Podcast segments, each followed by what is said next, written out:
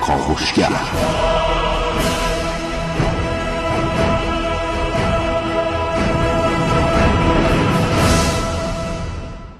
به نام خداوند بخشنده مهربان. خانم آقایان، دوستان شنونده، سلام.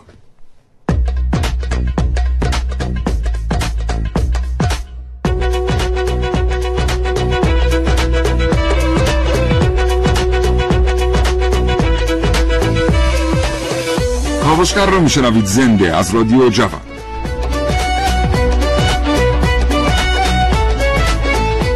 چشمتون رو ببندید و تصور کنید که در یک پارک یا تفرجگاه و روی نیمکتی کنار یک مرد سال خورده نشسته اید که داره از شبکه‌های اجتماعی استفاده میکنه. یک ساعتی تقریبا این همنشینی به طول میانجامه و او همچنان درگیر تلفن همراهش و شبکه‌های اجتماعیه. بعد از یک ساعت به زبان میایید، به او میگید که شما که دیگه سن و سالی ازتون گذشته، چرا حالا چیکار میکنید؟ بهتون میگه دارم پیام یا عملیات تروریستی رو ارسال میکنم برای انفجاری در ضلع غربی پارک. به اتفاق میخندید و او صندلی رو ترک میکنه. دقایقی بعد صدای انفجار به گوش میرسه. این برنامه از کاوشگر راجع به استفاده گروه های تروریستی از فضای مجازی و شبکه های اجتماعی بشنوید.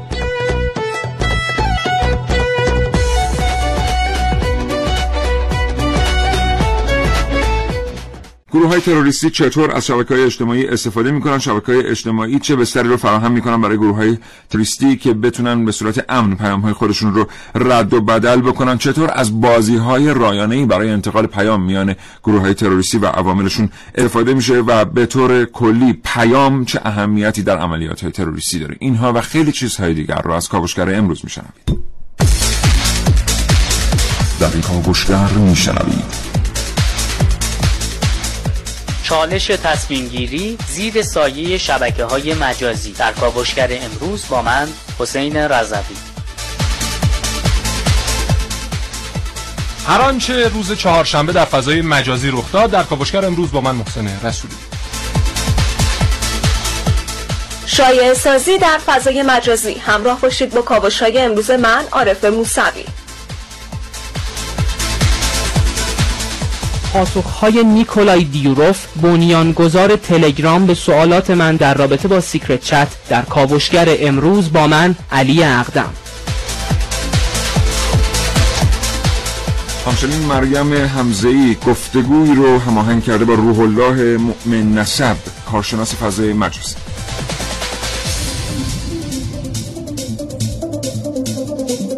در فرصت مناسب برنامه‌ای از نازنین علیدادیانی خواهید شنید در رابطه با شیوه استفاده تروریست ها از کنسول های بازی برای انتقال پیام.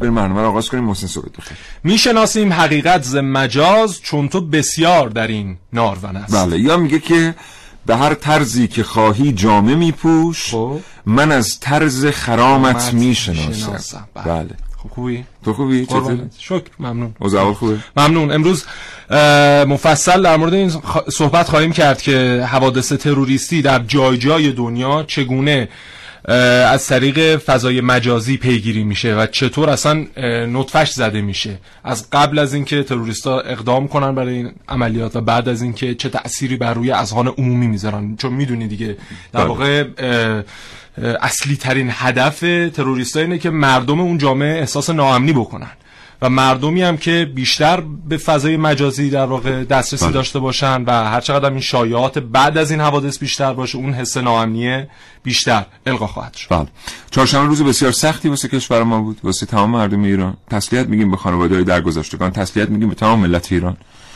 ولی واقعا همونطور که محسوب، هدف از یک عملیات تروریستی منفجر کردن یک فضایی یا کشتن تعدادی آدم و اینها نیست، بلکه به چالش کشیدن احساس امنیت عمومی در یک کشوره و هر چقدر که ما دوست داریم با تروریسم مقابله بکنیم، بهتره با اهداف تروریسم مقابله بکنیم. اهداف تروریسم هم که معلوم هستند.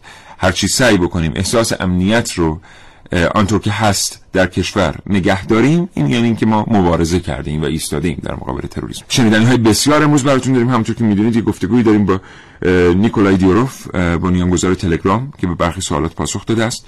حتما بشنوید برنامه کاوشگر رو تا انتها.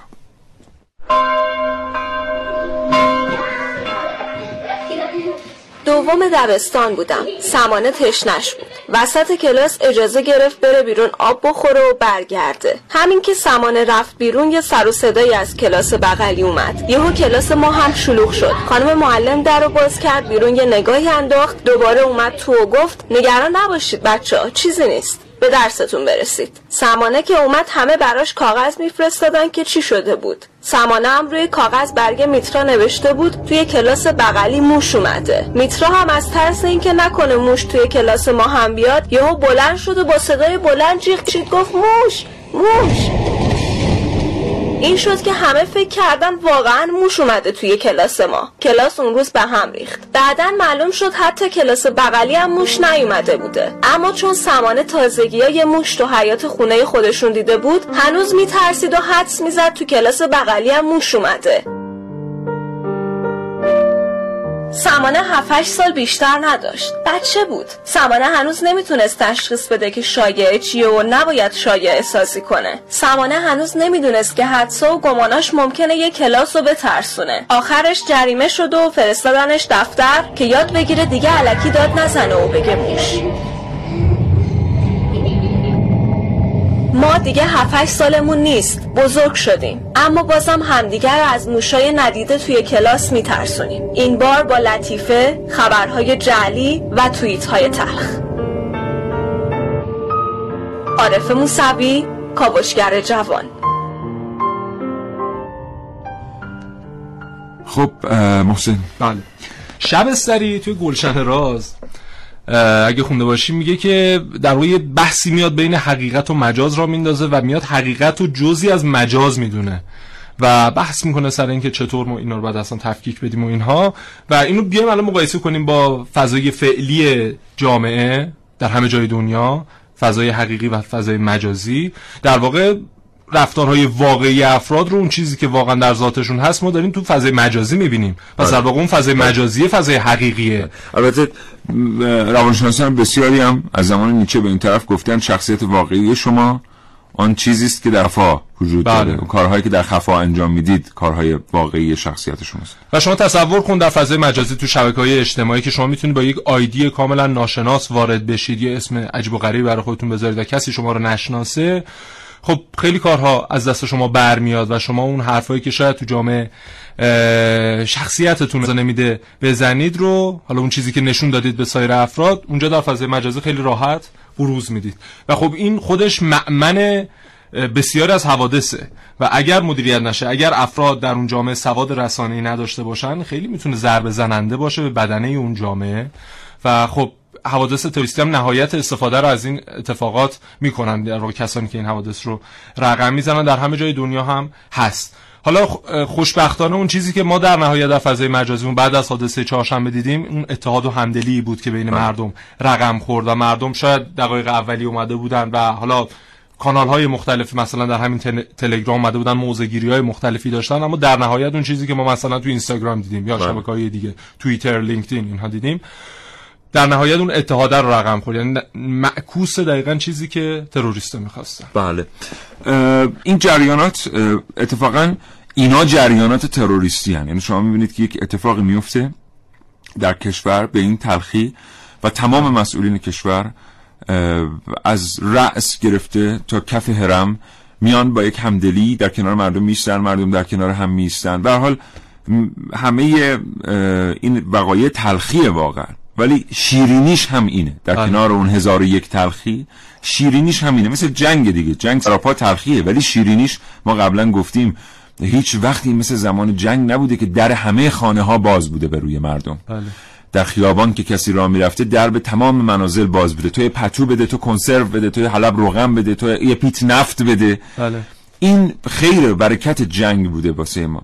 در مورد اتفاق چهارشنبه، در مورد سانحه پلاسکو اگر بله، مردم بله. خاطرشون باشه، و در مورد خیلی سانحه های دیگه، در مورد اون اتفاقی که در معدن افتاد، در مورد زلزله‌ای که اخیراً داشتیم، مردم واقعا با همدلی کنار همدیگه میستن. اون کسانی که میان با سوء تعبیر سعی میکنن وحدت رو در کشور خدشه‌دار بکنن، یک جمله ای رو از کسی میگیرن با تعابیر شخصی اینو تفسیر به رأی میکنند و آنچه خودشون میخوان، پیام خودشون رو سوار این میکنن، در فضای مجازی نشر میدن برای اینکه وحدت رو خدشه‌دار بکنن.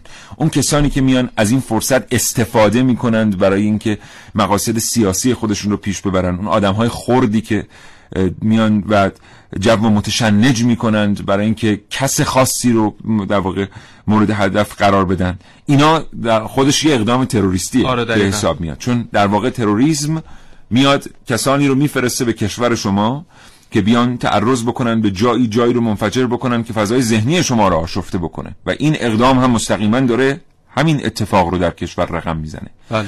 و چقدر خوبه که نادانسته هم این کار رو نکنیم. یعنی اگر قدرت تحلیل گفته ای رو نداریم، الزامن ما رو هفتی روی شقیقمون نگذاشتن که تحلیلی بنویسیم و بفرستیم در فضای مجازی که اونم به اشتراک گذاشته بشه. بله. اگر متخصص نیستیم و صاحب نظر، گفته ها رو، اتفاقات رو، وقایع رو، شرایط امنیت رو، فضای امنیت ملی رو تحلیل نکنیم. از دیروز من دیدم که یک سری موج، در واقع یک پس لرزه‌ای اتفاق افتاده در فضای مجازی، این فیلم‌ها، عکس‌ها گرفته میشه و زوایای مختلفش توسط مردم تحلیل میشه. اینجا آستین بنفش بوده، اینجا آستین سفید بوده، آی پس یک شخص پنجمی بوده، آی یک شخص ششمی بوده. ببین، اعتماد کنیم به گردانندگان فضای امنیت ملی، نه همونایی هستن که تا حالا کشور ما رو امن نگه داشتن. اعتماد کنیم به اینها، بذاریم کارشون انجام بدن. من یک گوینده رادیو هستم، واقعا کار من تحلیل مسائل امنیتی کشور نیست. تو این برنامه هم میخوایم تحلیل بکنیم، از روح الله مؤمن نسب استفاده میکنیم که متخصص این کاره. واقعا ما نکنیم این کارو، این بله. خودش نوعی یک تروریسم نهفته در درون جامعه است. جامعه شناسا و مردم شناسا یه مقوله‌ای رو بررسی میکنن، این که مثلا در بحث کمیت یا حجمی که مردم در یک جامعه دارن زندگی میکنن، به عنوان مثال دو تا دسته رو میان در نظر میگیرن، یکی مردمی که دارن در یک روستا زندگی میکنن، یکی مردمی که دارن در یک شهر زندگی میکنن، جامعه روستایی و جامعه شهری. تو جامعه روستایی چون تعداد محدوده، مثلا جمعیت یک روستا صد نفره، پانصد نفره، نه هزار نفره، وقتی یه اتفاقی رقم میخوره در اون روستا، یک حادثه‌ای رقم میخوره، مثلا خونه یک نفر آتیش میگیره، خب همه سعی میکنن که بیان به نوبه خودشون هر چقدر آبشون دارن، هر به هر نحوی که میتونن اونو برسونن و اون آتیشو خاموش کنن. یا یک نفر که دوچار مشکلی میشه، یکی مریض میشه، همه سعی میکنن که به نوبه خودشون در واقع اون مشکل رو برطرف بکنن. اما تو جامعه شهری تمامی اون تعاریف درسته، اون کاملا در یک جامعه شهری تعاریف درسته و اون اصلا باید همونطوری باشه در یک جامعه روستایی. اما تو جامعه شهری اینطوری نیست. تو جامعه شهری اومده نهادها و ارگانهای مختلف تعریف شده که اینها بسته به بله.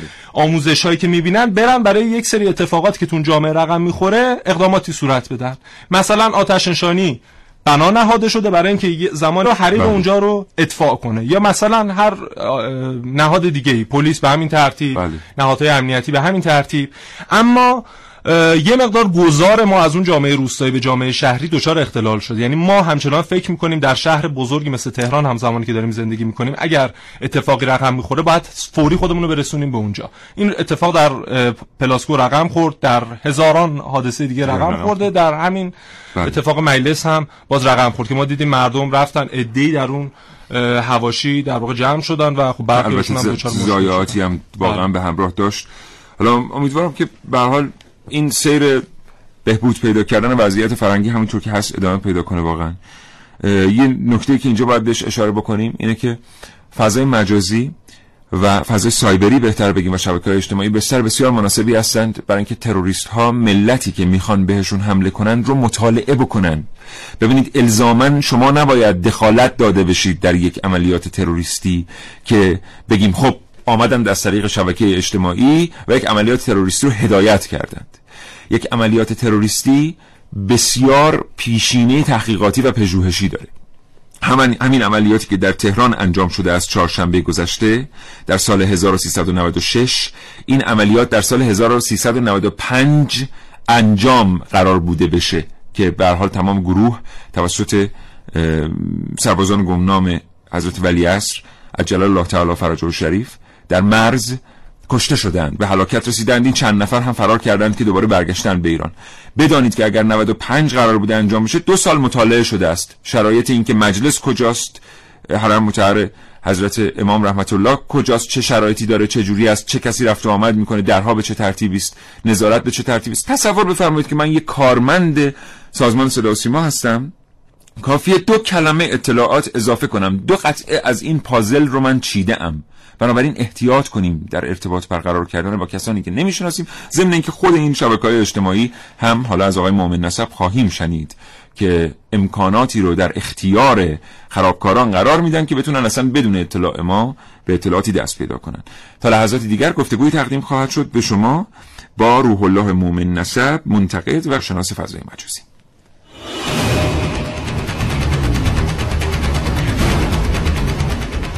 روح الله مؤمن نسب، سلام، صبح شما بخیر. بسم الله الرحمن الرحیم. بنده عرض سلام و صبح بخیر در خدمت شما و شنوندگان عزیز رادیو جوان. حالا احوالتون خوبه انشالله آقای مؤمن نسب؟ الحمدلله ممنونم. سلامت باشید. آقای مؤمن نسب، از شما میشنویم در مورد فضای مجازی و بستری که گاهی شبکه‌های اجتماعی فراهم میکنن برای انتقال امن پیامیان گروه‌های تروریستی. بله، همینجوری که شما فرمودید، شبکه‌های رسانه‌های اجتماعی، نرم افزارهایی که روی گوشی‌های موبایل نصب میشن، به خصوص اون دسته‌ای که سرورهاشون در خارج از کشور وجود داره، تلگرام و اینستاگرام و امثال اینها، اینها در واقع وقتی شما این نرم افزارها روی گوشیتون نصب میکنید، به صورت لحظه‌ای هم مسیر تردد شما رو میتونه نشون بده، هم میتونه بدون که شما متوجه بشید میکروفون گوشیتون رو روشن بکنه، صدای شما اطرافیانتون رو ضبط بکنه، دوربینای جلو و پشت گوشیتون روشن بکنه و شما اطرافیانتون عکس برداری بکنه و خلاصه هر چیزی که حتی خود شما هم ممکنه به امکانات گوشیتون، یعنی امکاناتی از گوشیتون که حتی خود شما بهش دسترسی ندارید، این نرم‌افزار بهش دسترسی داره. این موقع اگر بخواید ببینید میتونید برید تو بخش تنظیمات گوشی، روی گزینه برنامه‌ها کلیک کنید و روی مثلا تلگرامتون کلیک کنید، اونجا به فارسی نوشته که این نرم افزار به چه چیزهایی از گوشی شما دسترسی داره. در نتیجه طبیعتاً اگر به صورت فردی بخوان کسی رو رصد بکنن، میتونن به راحتی این کار رو انجام بدن. من روز شنبه هفته گذشته در همون ساختمان و همون اتاقی که ازش فیلمبرداری شد جلسه داشتم در ساخت مجلس شورای اسلامی. اون موقع من به اون دوستانی که اونجا بودن هشدار دادم، گفتم دیدم که همه دارن از این نرم افزارها راحت استفاده میکنن و روش خب خیلی از اطلاعات شما رد و بدل میشه. بهشون گفتم خیلی شما چون کار مهمی اونجا داشت انجام میشد، تا خیلی راحت میتونم بفهمن که این کار کجا داره انجام میشه. و بعد دیدیم روز عملیات تروریستی اومدن همون اتاق حمله کردن، تیراندازی کردن، همون دوستان که من باشون صحبت میکردم متاسفانه شهادت رسیدن و ازشون فیلم برداری شد و همون فیلم هم پخش شد. شما ببینید این متاسفانه این اتفاقات اتفاقات بسیار تلخیه و افرادی رو شما تو عملیات ها از دست میدیم، شاید جایگزین دیگه رو نتونیم پیدا بکنیم و اتفاقاتی که ممکنه حین عملیات میفته اتفاقاتی نیست که قابل جبران باشه. در نتیجه من خواهش میکنم از کسایی که صدای من میشنون، ممکنه یه زمان ما یک کارمند معمولی توی یه ساختمون باشیم یا یعنی یک مراجع به یه ساختمون باشیم، باید مراقب باشیم که چقدر راحت میتونن مسیر تردد ما رو پیگیری بکنن. دوستانی که الان صدای منو میشنون میتونن برن مثلا توی اینترنت کلمه اندروید منیجر رو سرچ بکنن، یه صفحه میاد اون رو روش کلیک بکنن، اندروید اندروید دیوایس منیجر. اونجا وقتی شما ایمیلتون رو وارد بکنید دقیقاً بهتون میگه توی یک سال گذشته، نمیدونم دو سال گذشته، حتی در این گوشی دستتون بوده از چه مسیری به کجا رفتید، چند بار رفتید، کجاها رو چند بار دیدید، همه چی رو جز به جز رو نقشه به شما نشون میده. نقطه‌ای که رو نقشه هست مسیر تردد شما رو بهتون نشون میده. خب این خیلی میتونه بعداً در آینده مورد سوء استفاده قرار بگیره. پس مراقب باشیم. خیلی از جاهایی که ما میگن گوشی حتی با خودتون نبرید، ما گوشی رو ممکن مخفیانه ببریم یا بهمون بر نخوره، واقعاً گوشیمون رو تحویل بدیم و اعتماد کنید. حالا خود آقای مؤمن نسب رو اگر ببینید، ایشون یه تلفنی دارن، فکر می‌کنم مال مثلا تلفن همراهیشون مال ده پانزده سال پیشه، از گوشی بدون سیستم عامل استفاده میکنن. ولی آقای مؤمن نسب، واقعا نمیشه از مردم انتظار داشت که به هر حال از این فرزند فناوری استفاده نکنن، از تلفن همراه استفاده نکنن. چه کنیم واقعا با این پارادوکسی که اتفاق میفته اینجا؟ من یه بحثش به مردم مربوط نمیشه، یعنی به واسه متاسفانه مثلا اگر شبکه ملی اطلاعات رو اندازه کرده بودن، اگر نرم افزارهای ایرانی کاربرد داشتن، مردم به جای استفاده از نرم افزار خارجی از نرم افزار مثل سروش، سلام، بیسفون، گپ امثال اینا استفاده می‌کردن، خب قطعاً کار رو برای دشمن سخت‌تر می‌کرد و این تروریست‌ها حداقل نمی‌تونستن از فضای مجلس تیم‌برداری بکنن و به لحظه ارسال بکنن. خیلی میشد بهتر قضیه رو جمع کرد، ولی متأسفانه خب این کار نشده. از سمت دیگه مردم هم آموزش و اطلاع رسانی کافی نشده. این این که مردم ما مثلا مثل این میمونه که ماشین وارد کشور بشه و روش رانندگی و استفاده از این ماشین خب آموزش داده نشده باشه، خب طبیعتا این ماشین به ابزاری ضد کارکرد خودش تبدیل میشه. در نتیجه هم به نظر دو تا خلأ جدی وجود داره. یکی اینکه ما باید بدونیم که بهتره از اگر واقعا نیاز نداریم خب استفاده نکنیم، اگر نیاز داریم به قدر نیازمون استفاده بکنیم، افراط نکنیم، از نمونه‌های امن استفاده بکنیم. بله بسیار. آقای مؤمن نسب، فرصتمون برای گفتگو با شما بسیار محدوده. این چیزی هم که من الان میخوام بگم خیلی کار حرفه‌ای نیست، چون اطلاعات هم منبع خیلی موثقی که البته داره ولی خب حداقل منتشر نشده به اون ترتیب. اونم اینه که به نظر میرسه ارتباط این گروهی که در تهران دو عملیات این دو گروهی که در تهران عملیات انجام دادن با هسته مرکزی بیشتر از طریق پیام‌رسان تلگرام بوده است و از حداقل میدونیم که از طریق شبکه‌های اجتماعی بوده ارتباط این گروه‌ها با هم. همین من اطلاع موثقی از این جهت ندارم که بگم از چه پیام‌رسانی استفاده کردن، ولی خب طبیعتاً از یه نرم‌افزار اینا استفاده کردن.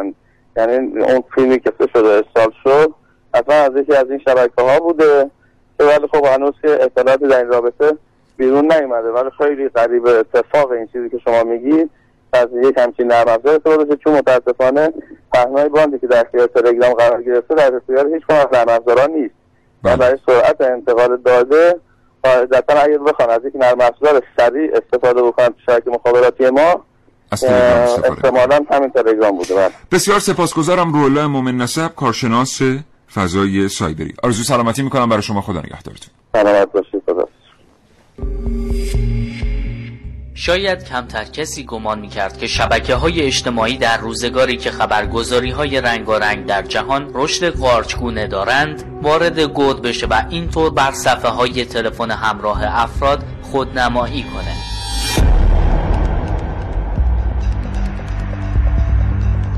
اما نه تنها این اتفاق افتاد، بلکه شبکه‌های اجتماعی تونست روح و روان برخی مردم، خاصه جوانان، رو به معنی واقعی تسخیر کنه.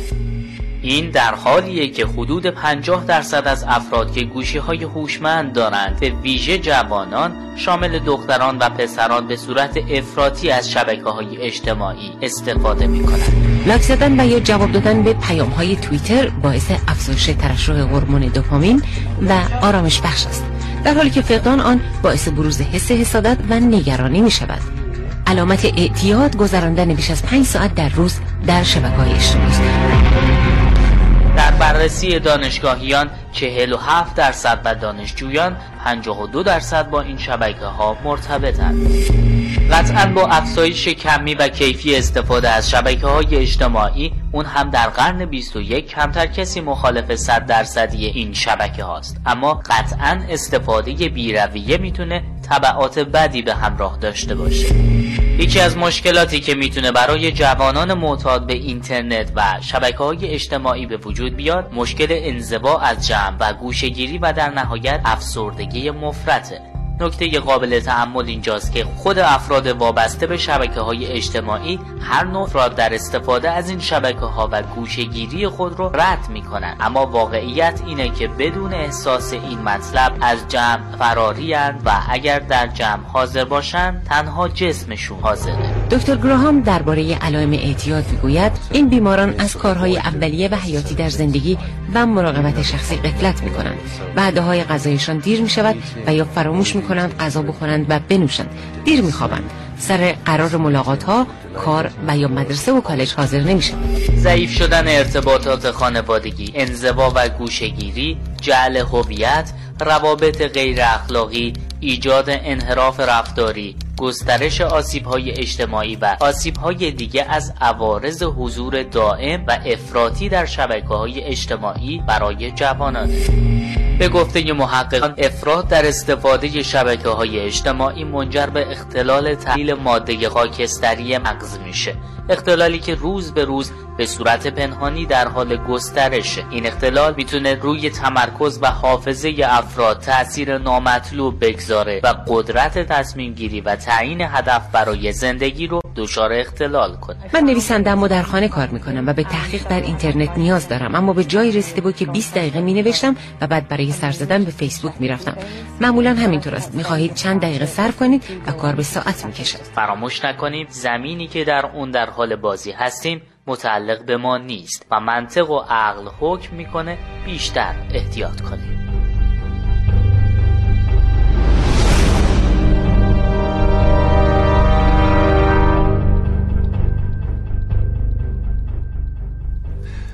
از نرم افزار پیام رسان ایرانی استفاده کنیم، امن هستن. از سروش استفاده کنیم، استفاده کنین ببینین چجوریه. اگه وقتی دید نقصی هم داره، ما که با نقصی واقعا برخورد نکردیم، داریم استفاده میکنیم اینجا هممون.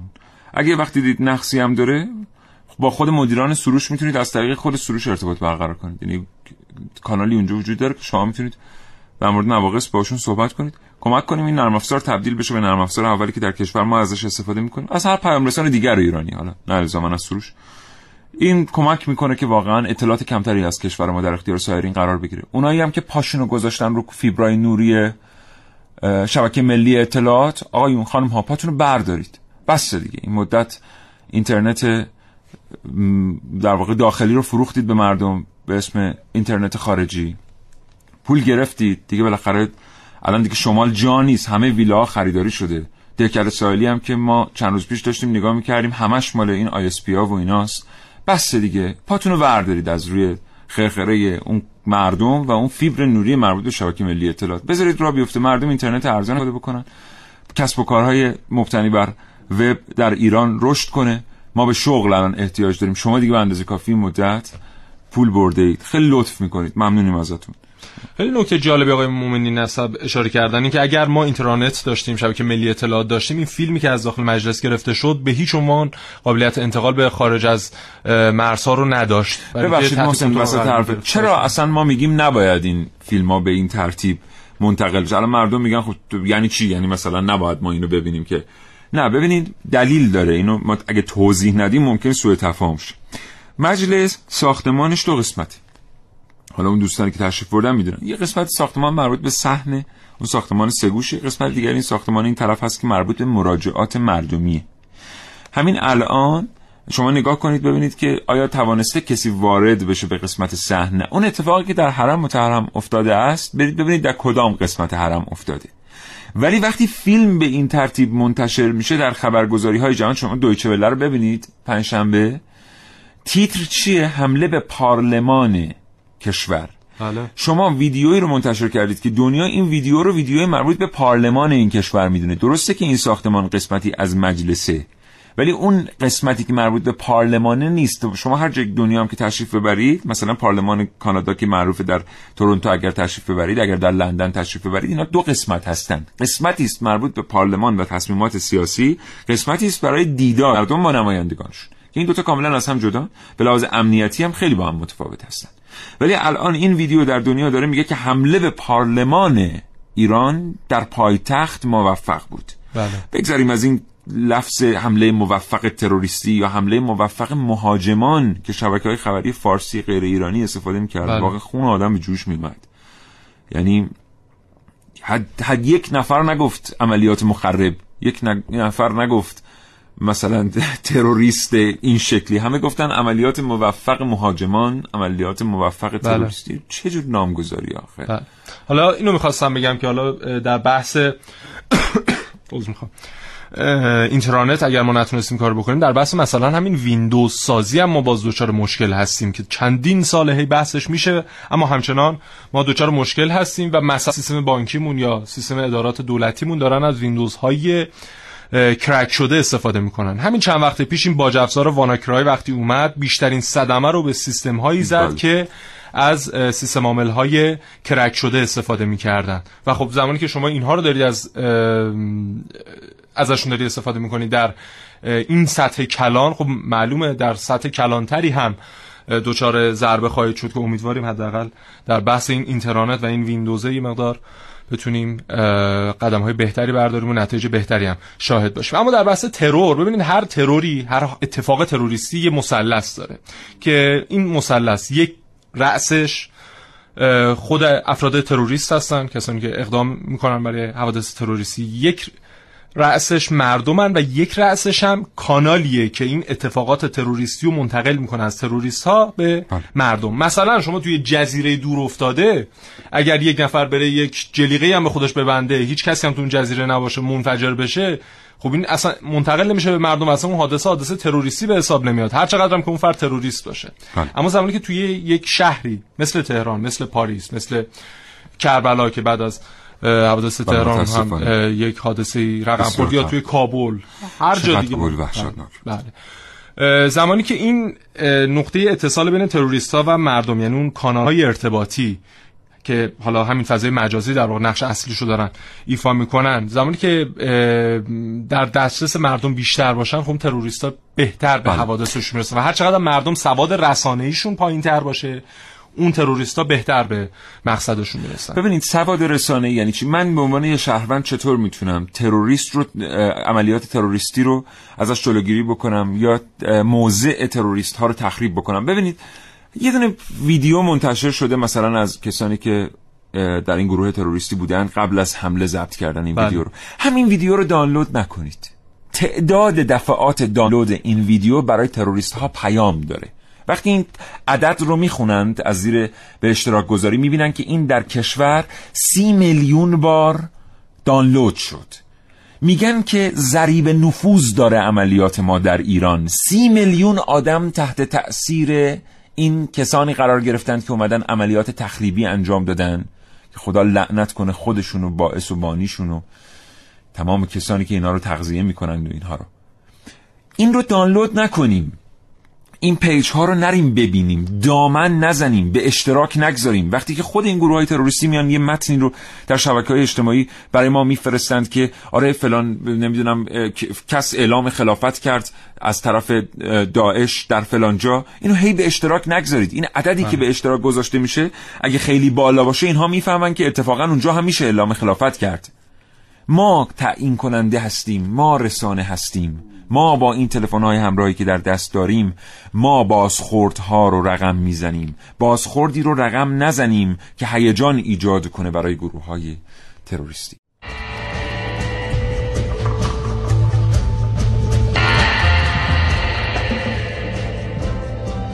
حادثه روز چهارشنبه بسیار تلخ بود و آزاردهنده. من رو مجددا وادار میکنم از مردم عزیزم این تقاضا رو داشته باشم که مردم موقعی همچین اتفاقی میفته خواهشاً حدود توی محل پیدا نکنید. اون چیزیه که تمام مسئولین هم دارن میگن، وقتی که بحث حادثه تروریستی باشه ممکنه حوادث دیگه‌ای در کنار اون بخواد بیفته و اینا همه موجب رسیدن صدمه بیشتر به خود مردم بشه، در کنار اون که بارها گفتن که کار امدادرسانی، کار کمک رسانی، کار تمام اینا رو مختل میکنه.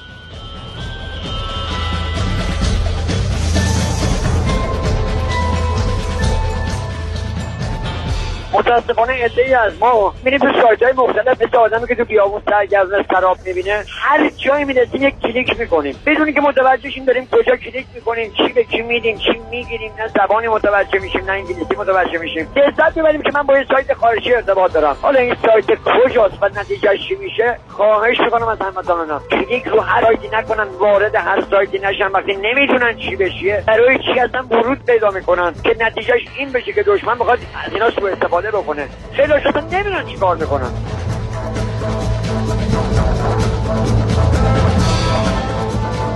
علی رضا از کرمان شهرستان بافت گفته یکی از معضلات و آسیب‌های شبکه اجتماعی ایجاد بستر امن برای گروه‌های تروریستی است که علتش هم میتونه ناشناس بودن افراد در فضای سایبری باشه. حتی در پی حمله انگلیس، حمله تروریستی انگلیس، ترزا می از فیسبوک انتقاد شدیدی کرد.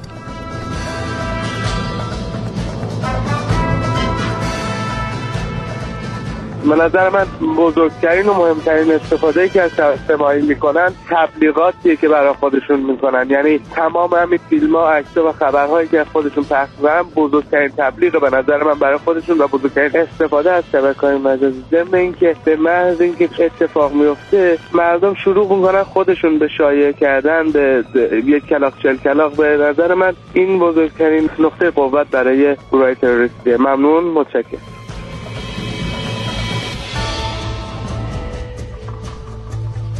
دوستی رضا شاکر از سلماس گفتن با سلام، داعش یک قده سرطانی نه برای ایران بلکه برای دنیاست و تعدادی با فضای سایبری بزرگ نمایی میکنن، باید این قده سرطانی از ریشه کنده بشه.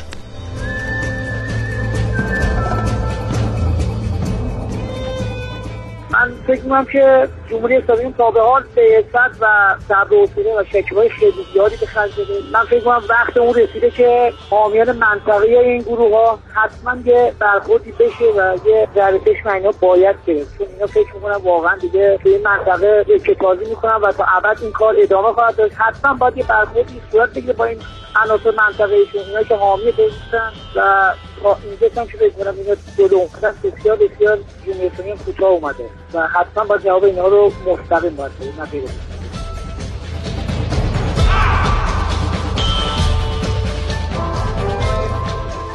حوادث دردبار و چهارشنبه گذشته در تهران یک بار دیگه تأکیدی بود بر اینکه در واقع فناوری دیجیتال یک چاقو است که اگر در دست جراح باشد به آسانی جان ارزانی می‌دارد و اگر در دست یک جانی باشد و ارزانی جان می‌ستاند. امیدواریم که در این دهکده جهانی تعداد دانشمندان و اندیشمندان و اشخاص انسان دوست خیلی بیشتر از تعداد ولگردها و ویروس‌ها بشه.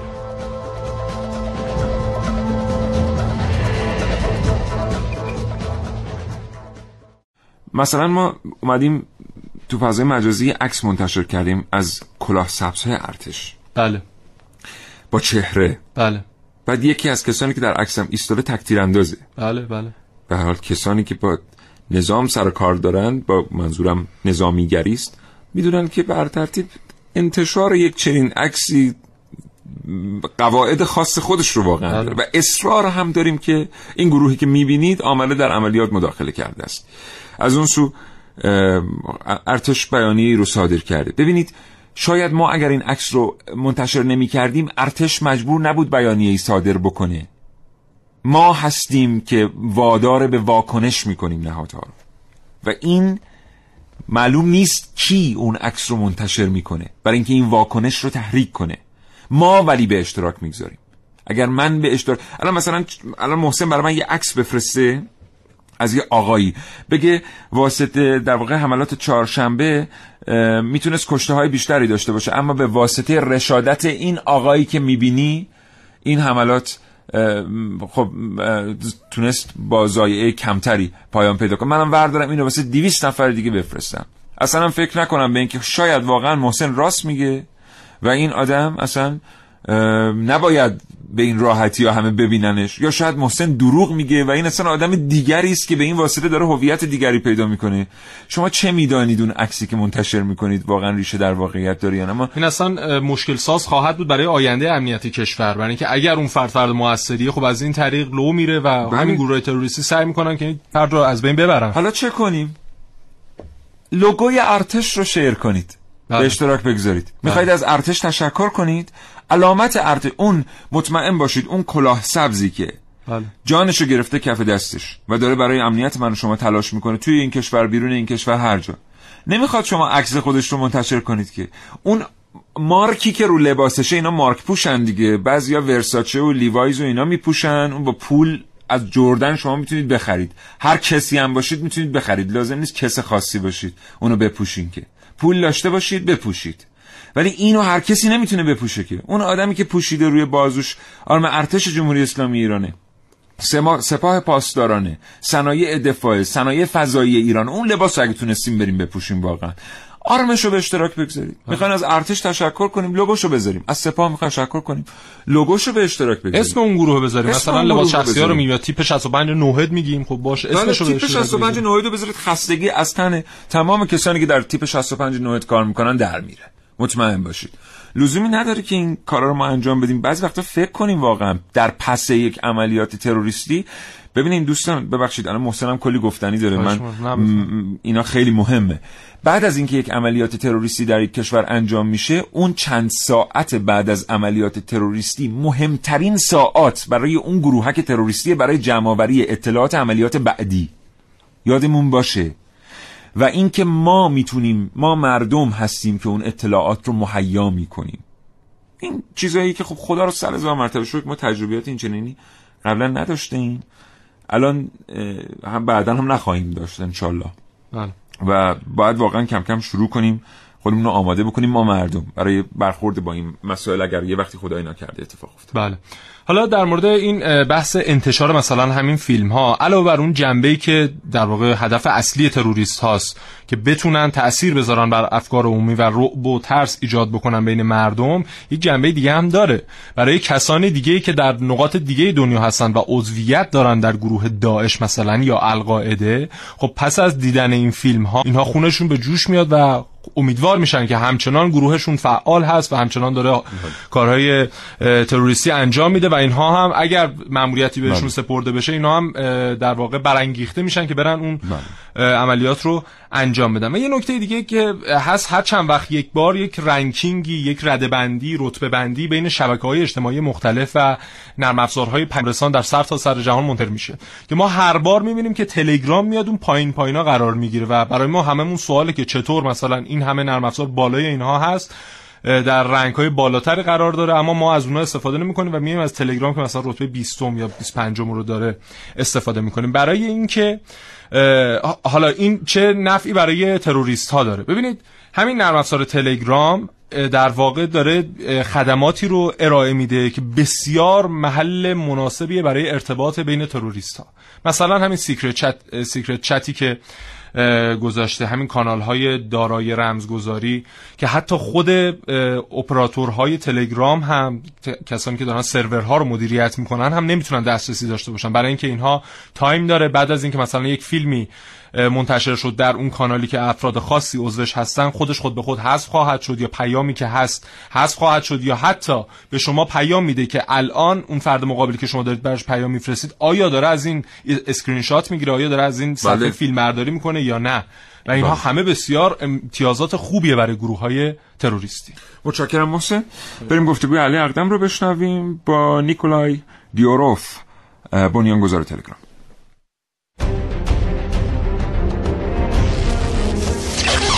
چشماتون رو ببندید و تصور کنید که شما یک برنامه نویس هستید و قصد دارید یک پیام رسان رایگان بنویسید. اصلا تصور کنید شما نیکولای دیوروف هستید و قصد دارید تلگرام رو خلق کنید. چه ویژگی هایی برای برنامه خودتون در نظر میگیرید؟ مثلا ارسال صوت، ارسال تصویر، مدیریت گروه ها و از همه مهمتر سیکرت چت. Good morning, Engineer Nikolai Diurov. Thanks for accepting. مهندس نیکولای دیوروف، بنیانگذار تلگرام، صبح شما بخیر. متشکرم که این ارتباط رو پذیرفتید. There are claims that says your messaging app named Telegram is facing criticism for being utilized as a platform for ISIS terrorists. گفته میشه که نرم افزار شما این امکان رو فراهم کرده که گروه‌های تروریستی بتونن از طریق سیکرت چت اطلاعات مهمی رو در طول روز مبادله کنن. Tell us about that. در این باره به ما بگید. در نرم افزار ما بخشی به نام سیکرت چت وجود داره که متاسفانه این بخش توسط گروه داعش برای ارسال پیام استفاده میشه. ما به صورت مستمر مطالب و گروه‌های مربوط به داعش را فیلتر میکنیم، اما سیکرت چت داستان دیگری دارد. So they use secret chat for their internal communications. Is there any possibility? خب آیا این امکان وجود داره که این بخش تحت نظارت بیشتری قرار بگیره؟ بله، ما این ویژگی رو به صورت بیست و چهار ساعته کنترل میکنیم، اما باید گفت که حجم بسیار بسیار زیادی از داده رمزنگاری شده در این بخش در حال تبادل است. Thanks Nikolai Diurov. سیکرت چت در پیامرسان بین‌المللی تلگرام فضایی رو مهیا میکنه که در اون میشه پیام‌های رمزنگاری شده و زماندار ارسال کرد. تحقیقات نشون داده که این بخش بیشتر از هر شخص یا گروه دیگه توسط گروه‌های خرابکارانه و تروریستی مورد استفاده قرار میگیره. اگر شما برنامه نویس بودید، چه بخش‌هایی برای برنامه خودتون در نظر میگرفتید؟ علی عقدم، کاوشگر جوان. ببینید، بعد از حادثه تروریستی پاریس، زمانی که چندین انفجار در پاریس شاهد بودیم، تلگرام اومد هشتاد و هفت تا کانال و گروه هایی که مربوط به داعش و القاعده بودن رو بست. خب این اقدام رو میتونست قبل از اینها هم در واقع شناسایی بکنه و انجام بده، اما خب دلایلی داره دیگه. اون دلایلش دلایل پشت پرده تلگرام و حالا شاید اتفاقاتی یا ارتباطاتی که با تروریستا و گروهای تروریستی مختلف، حتی القاعده هم جدیداً داره از تلگرام استفاده میکنه. و حالا از بحث تلگرام هم که فاصله بگیریم، در همین اینستاگرام خب میدونیم که پیج های مختلفی هم گروه تروریستی داعش داره با نام آیسیس، داعش و حالا اسامی دیگه که من نگاه میکردم که هشتگ آیسیس رو که شما بزنید میاره برای شما رو. کانال‌های مختلفی هستن، چه کانال‌های در واقع پیج‌هایی که خود داعش داره هدایتشون میکنه، چه پیج‌هایی که طرفدارانش یا کسانی که در واقع عضویت‌های دورتری دارن نسبت به اعضای اصلی، و اینها تمام هدفشون اینه که از طریق مایند کنترل، از طریق کنترل ذهن تأثیرات خودشون رو در جذب افراد و اتفاقات بعد از حوادث تروریستی رقم بزنن. به هر حال خب میدونیم که همین در ایران خودمون ضریب نفوذ اینترنت در حال حاضر هشتاد درصد، در هیچ کجای دنیا به این ترتیب نیست. متوسط جهانی چهل و شش درصد، یعنی در ایران از هر ده نفر هشت نفر دسترسی به اینترنت داره. و خیلی جالبه این آمار و ارقامی هم که در مورد دسترسی ما به اینترنت هست. مثلا آماری که فتا ببخشید پلیس فتا منتشر کرده، سی و پنج درصد افرادی که در همین شبکه‌های اجتماعی در نرم افزارهای پیام رسان عضو هستند، سی و پنج درصدشون بدون هیچ هدفی عضو این شبکه‌ها هستند. و کسی که بدون هدف وارد جایی میشه، حتما تاثیرپذیریش نسبت به کسی که هدفدار هست، مثلا برای من که اومدم یک استفاده علمی دارم میکنم از این نرم افزار، خیلی تاثیرپذیریش بیشتر خواهد بود، برای اینکه اون در واقع آماده است برای جهت‌دهی دیگه. و خب گروه تروریستی هم بهترین فرصت رو استفاده میکنن برای که اون جهت‌دهی رو انجام بدن. گروه تروریستی به خصوص داعش به کسانی که عملیات انتحاری انجام میدن چی میگن؟ انقماسی. انقماسی. آره. محسن رسولی این الان مدت هاست داره در برنامه تقاطع میگه. آقا اینا دستبندی مختلفی دارن. یک سریشون فقط با سلاح‌های سرد حمله میکنن و حالا اقدامات تروریستی انجام میدن. یک سریشون فقط سلاح گرم دارن. یک سریشون که همین انقماسی‌ها هستن، هم سلاح گرم دارن، هم جلیقه انفجاری و انتحاری، و تا جایی که بتونن از اون سلاح گرم استفاده میکنن. هر جا دیگه اون سلاح گرم جواب نداد، خودشون رو منفجر. Age of Empires برای خودش، البته الان دهه هفتاد یا هشتاد نمیدونن Age of Empires چیه. یه بازی استراتژیک بود اون موقع، شما یه ارتشی داشتید که توش همین آدما بودن، یعنی یه عده بودن با, با سلاح سرد فقط حمله میکردن، یه عده خودشونو منفجر میکردن، یه عده بودن بقیه رو هیپنوتیزم میکردن. یه ویدیو جالبی دیروز من دیدم، ماریون بود قارش خورد. بله بله. این رو اون مراحل پایانی، مثلا یک مرحله رو که تیم کرد، آخرش میرفت میپرید روی یک پرچمی و خودش میومد پایین، پرچم میرفت بالا و میرفت داخل یه خونه. بله. این رو آورده بودن داعشیزش کرده بودن و و اون پرچم پرچم داعش. پرچم داعش بود و میومد میرفت داخل اون خونه، منفجر میشد. بله بله. یه چیز دیگه در مورد شبکه‌های اجتماعی که خیلی لازمه بدونیم اینه که وقتی که گروه‌های تروریستی دارن عاملین و عملیات انتحاری رو تربیت میکنن، از بازخوردهای فضای مجازی استفاده میکنن. به عنوان مثال تعدادی آمدن به هلاکت رسیدن در ایران از تروریست ها. خب اون تعدادی که فیلم هاشون به اشتراک گذاشته شده، اخبارشون به اشتراک گذاشته شده، یک گزارش دقیقی از اینا تهیه میشه در گروه های تروریستی. خدا نخواهد براتون، چون خودم تجربه یه اتفاق تروریستی این شکلی رو داشتم در هندوستان، بعدش یه مدتی با پلیس درگیر بودم، اطلاعات اینجوری دارم ازش که اینا میان یک گزارشی تهیه میکنن از بازخوردهای فضای مجازی. و اگر فکر کردید که اینها مشتی فقط گوشت دم توپ هستن و دارن اونجا با خمپاره و اسلحه میجنگن و فقط همون آدمان که شما تو فیلم‌ها و عکس‌ها میبینید، خیلی اینطوری نیست. نه، اتاق فکرهایی در اونایی که اینا رو راه انداختن بهشون امکانات بسیار خوبی دادند. هیچ وقت یادم نمیره که ما همینجا در برنامه کاوشگر با لوی هورناک صحبت کردیم، از تهیه کنندگان ارشد بی بی سی که البته نمیدونست با کجا داره صحبت میکنه، حالا چطورشو حتما توی برنامه بهتون توضیح میدیم، که او میگفت که اصلا همه اون اتفاقی که در رادیو داعش داره میفته همون اتفاقی است که در بی بی سی داره میفته و به طور مسلم اینا یک روزه نمیتونن بدون کمک بی بی سی همچین رادیویی رو راه انداخته باشن. بله. اگه خواستن دوستان، ما گفتگو رو تو فضای مجازی به اشتراک میگذاریم، یه بار دیگه پخشش میکنیم. اینها میان یک گزارش دقیقی به دست میارن و این گزارش رو برای سایر کسانی که دارن تعلیم میدن پخش میکنن یا میفرستن که ببینید هم قطاران شما که رفتند و به زعم اونها به شهادت رسیده اند تونستن نظر صد میلیون آدم رو جلب بکنن در فلان کشور، هشتاد میلیون آدم رو جلب، و این خودش یک موتور پیشران. بنابراین وقتی که واقعا به چشم ترقه بازی به اینها نگاه بکنیم، انقدر به اشتراکشون نگذاریم، انقدر به اهدافشون دامن نزنیم، اینها میخوان فضای رو به وحشت ایجاد بکنند، ما خودمون به این فضای رو به وحشت دامن نزنیم، این یعنی مبارزه. کوچک شمردن یعنی مبارزه. کوچک بشماریم، این عملیات در ایران شکست خورده، بزرگش کنیم، این عملیات در تهران موفق بوده است. یه برنامه که دیگر داریم بشنویم که مطمئن باشیم این برنامه که از دست نخواهد رفت. I heard that the most difficult communication between these terrorists is the uh, PlayStation four. نه پیام متنی، نه تلفن، نه رمز. داعش برای بازی با جان آدم‌ها در پاریس راه سخت‌تری رو انتخاب کرد.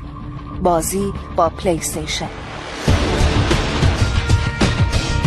در این کنسول بازی تروریست ها به راحتی میتونن در بازی ها به صورت ناشناس و بدون نوشتن کلمه یا جمله برای هم پیام بفرستن. مثلا با شلیک گلوله به دیوار دستور جدیدی را صادر میکنن یا با شلیک های پیاپی پیغامی را روی دیوار می نویسند و این پیغام بعد از دریافت توسط طرف مقابل به سرعت حذف میشه.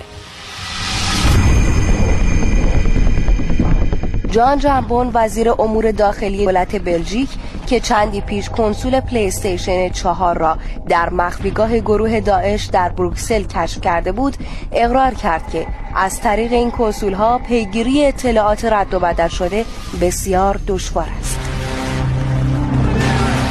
اما برگردیم به سال دو هزار و یازده میلادی و بازی باتلفیلد سه. در این بازی تروریست ها انفجارهایی را در کشورهای مختلف رقم میزنند که یکی از این کشورها قلب فرهنگ و هنر اروپا است، پاریس. در ادامه جنگ اول شخص بازی با تروریست هایی که کشورهای مختلف را به آتش و رگبار می‌بندند، بعد از پاریس مقصد دیگری هم دیده میشه، نیویورک.